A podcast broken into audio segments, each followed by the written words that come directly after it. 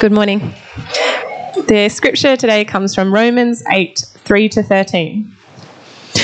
For God has done what the law, weakened by the flesh, could not do, by sending his own Son in the likeness of sinful flesh, and for sin, he condemned sin in the flesh, in order that the righteous requirement of the law might be fulfilled in us, who walk not according to the flesh, but according to the Spirit. For those who live according to the flesh set their minds on the things of the flesh. But those who live according to the Spirit set their minds on the things of the Spirit. For to set the mind on the flesh is death, but to set the mind on the Spirit is life and peace. For the mind that is set on the flesh is hostile to God, for it does not submit to God's law. Indeed, it cannot. Those who are in the flesh cannot please God. You, who are, you, however, are not in the flesh, but in the Spirit, if in fact the Spirit of God dwells in you. Anyone who does not have the Spirit of God, of Spirit of Christ, does not belong to him. But if Christ is in you, although the body is dead because of sin, the Spirit is life because of righteousness. If the Spirit of Him who raised Jesus from the dead dwells in you, He who raised Jesus Christ from the dead will also give life to your mortal bodies through His Spirit who dwells in you. So then, brothers who are debtors, debtors not to the flesh, to live according to the flesh. For if you live according to the flesh, you will die. But if by the Spirit you put to death the deeds of the body, you will live. This is the word of the Lord.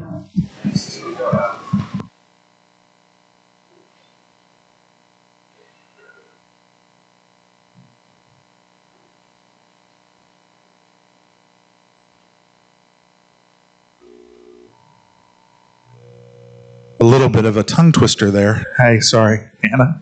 At least it wasn't chapter 7. Whew. It's even more so. All right, are you ready? Let's get ready to rumble.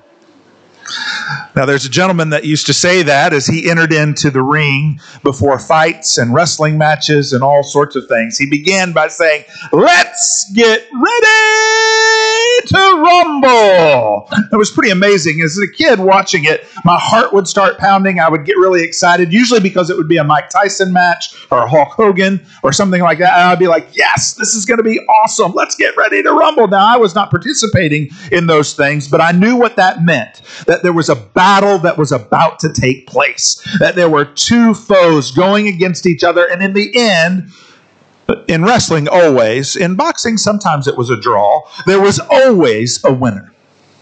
Somebody was going to come up on top. Now, over the last few weeks, as we're talking about the gospel life, we've been talking about the fact that we've got a problem. And that problem is our own heart and how it turns in on itself. That sin separates us from God and His holiness and His righteousness.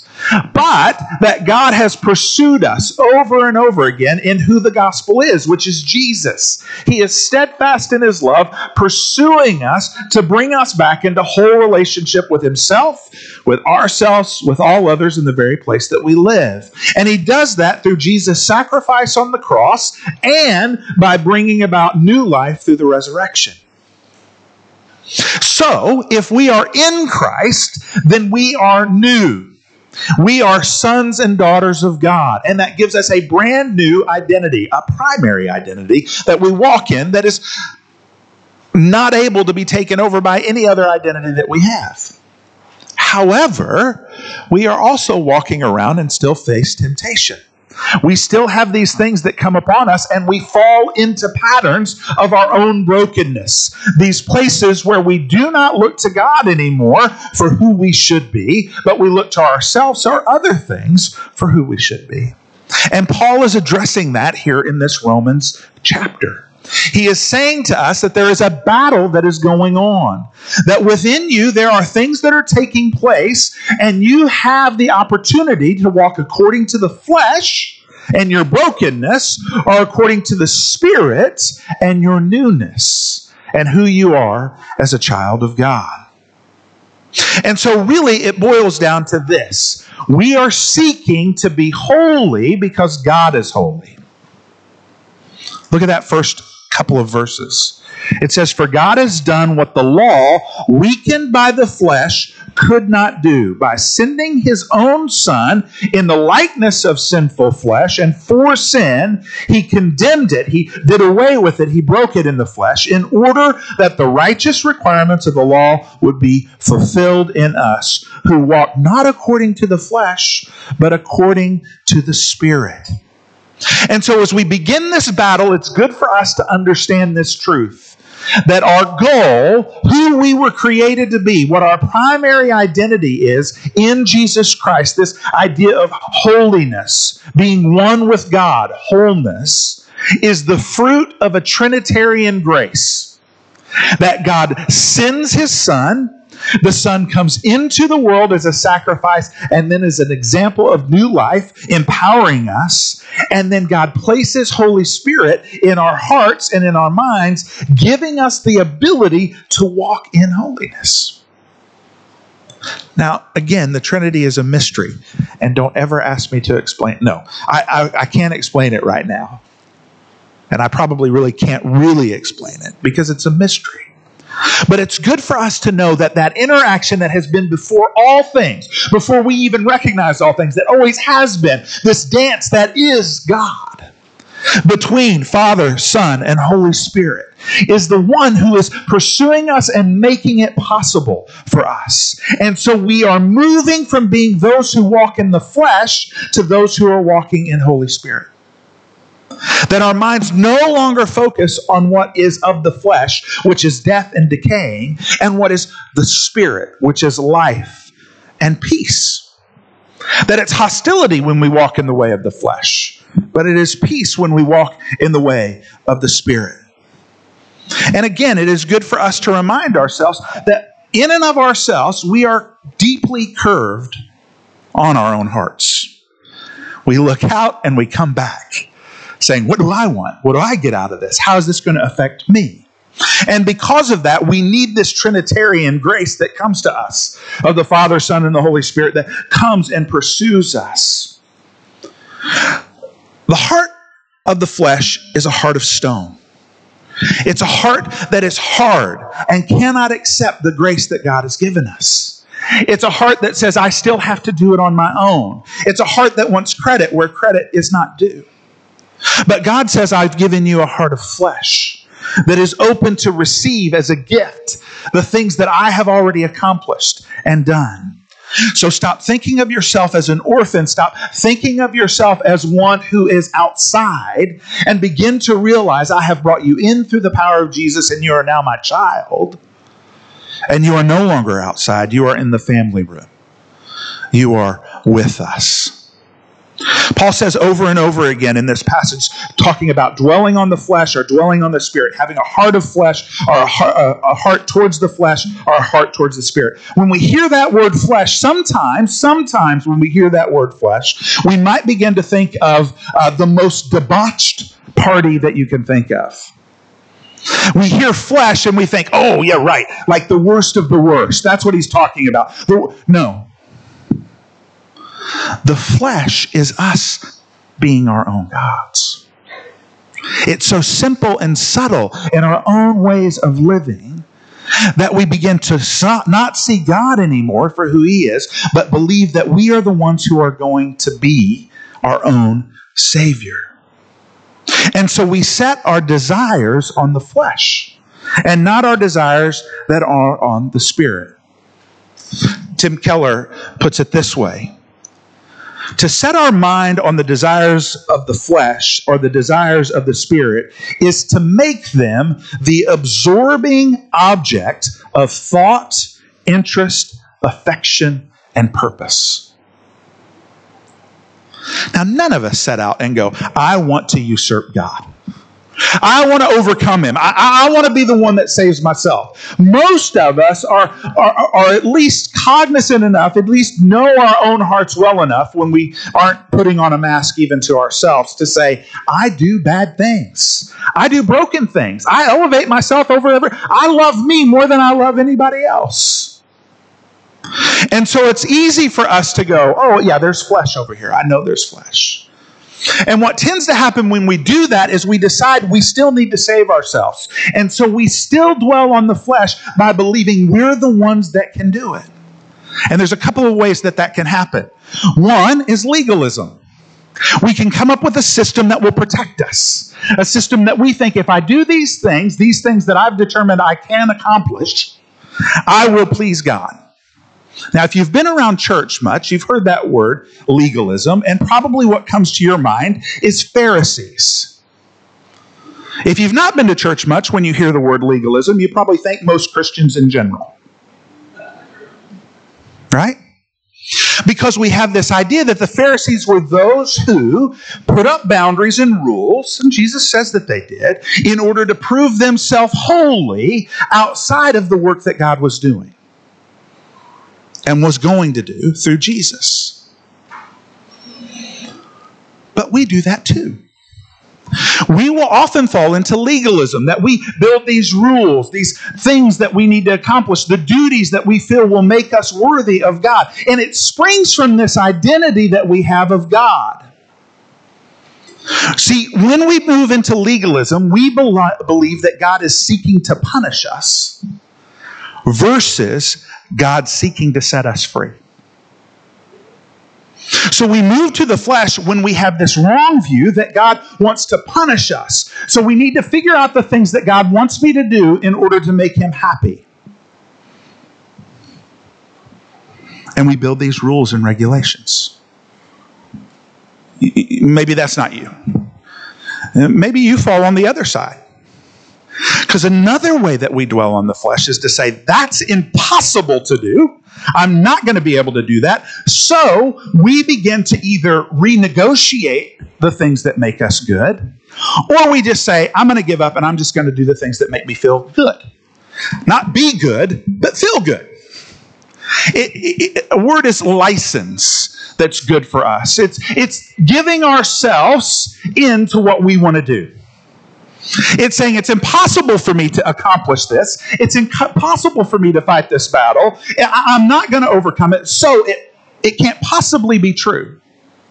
So we minimize, instead of minimizing God's love, which is what we do when we're moving towards legalism, we minimize God's holiness, what He's called us to be. And we minimize it by saying, oh, I'm going to do this, I'm going to seek after this. I, am going to make the look, I'm not going to be able to please God, but I'm going to please myself.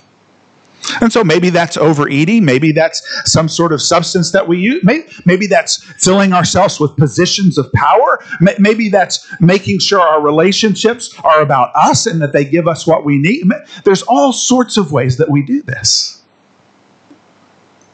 But here's what really happens in both of those things we begin to either focus on the thing that we want or the thing we want to avoid. And when we are working to keep ourselves from being drawn into the things that we know we shouldn't be doing, what we're doing is focusing on those things. And as we focus on those things, they become more and more primary in our thought life. And they move from being the primary thing in our thought life to being the primary thing in our heart life. And as they move to the primary thing of our heart life, they become the destination that our body moves towards. Catch this. We start off by saying, I don't want to sin. I don't want to break God's law. And so I'm going to set up these systems to keep me from breaking that law. I, I don't want to do this. This is not the thing I want to do. I'm going to keep myself from doing this. So either I'm going to build systems that keep myself from doing it, or I'm going to rename it so I can go ahead and do it. And as I begin to think about it more, somehow I get closer and closer to it because I need to analyze it. I need to look at it. I need to make sure I'm avoiding it correctly. And as I continue to do that, all of a sudden I'm at that place where it is my destination. And now that thing that was just in my mind that moved to my heart, that propelled me to move towards it, is now the thing that holds me in bondage because I've been focused on it. That's being focused on the flesh. But what God calls us to do is focus on Him in the Holy Spirit. And if I focus on God and the Trinitarian grace that is provided for me, then I move towards it. It becomes the thing that my heart can't help but desire. It is better than all else that I've ever experienced. And my body begins to move towards that. And I move away from a place of bondage and feeling like an orphan towards God. And I claim my childship that is only in Him. And I say, Yes, He has come to save me and make me holy. How amazing is that?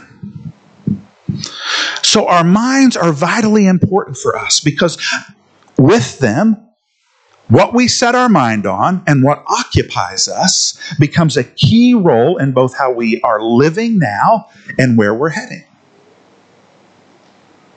It's important for us then to remember that Paul in 2 Corinthians says, Take every thought captive. That there are things constantly coming into us, whispering in our hearts, saying to us, You're the most important. You're the one that deserves this. Only you can save yourself. You're better than all the rest. Or you're worse than all the rest. Nobody loves you. Nobody cares for you. I don't know why you believe that there's anyone who would have anything to do with you at all. And both those things are turning your mind and your eyes off God and His glory and moving us to a place of elevating the flesh. So if we really believe that we are children of God, then we think of what the Father has told us. We think of God's glory and His majesty and how He's created and made us for a purpose to bring Him glory and to bring Him honor. And it seems impossible. But that's why Romans 8 1 and 2 are so important because it reminds us of where this starts. It says this Therefore, there is no condemnation for those of us who are in Christ Jesus. Therefore, there is no, this whole idea of moving from the, uh, uh, uh, a mind that dwells on the flesh to a mind that dwells on the spirit is that there is no condemnation. When we don't understand that we are called to obey, not out of fear and duty because we don't want to get punished, but we are called to obey because of love and gratitude, because there is no condemnation. That's not there's no condemnation for this one, but there might be for this one. It is there is no, never, ever, ever, ever going to be condemnation. You are walking in the righteousness of Christ. And because of that, you have the ability to break out of your brokenness. You, will never be perfect. I've tried. We'll never be perfect, but we are being perfected by God who loves us and pursues us to bring us into wholeness. So a battle rages. And oftentimes, as we encounter those places where our heart moves towards sin, where our heart moves towards the flesh, we need somebody to say to us, Let's get ready. Sorry, Chris, didn't mean to wake you up. Let's get ready to rest. Let's get ready to rest because the battle has been done, it's been taken care of. We rest in the righteousness of God through Christ by living lives in Holy Spirit. And He empowers us to do that so that we can call out, I'm a child of God. Let me pray for us. You are holy and mighty and true. You are worthy of all our praise. We give you glory and honor.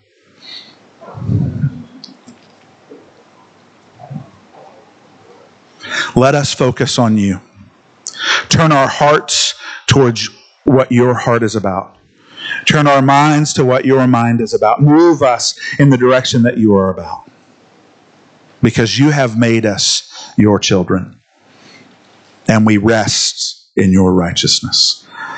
Father, if there's anything that's not of you today, I just ask that you will burn it up. But if it is of you, I just ask that it will take root in our hearts. It's in your name, Jesus, we pray. Amen. Let's stand and sing together.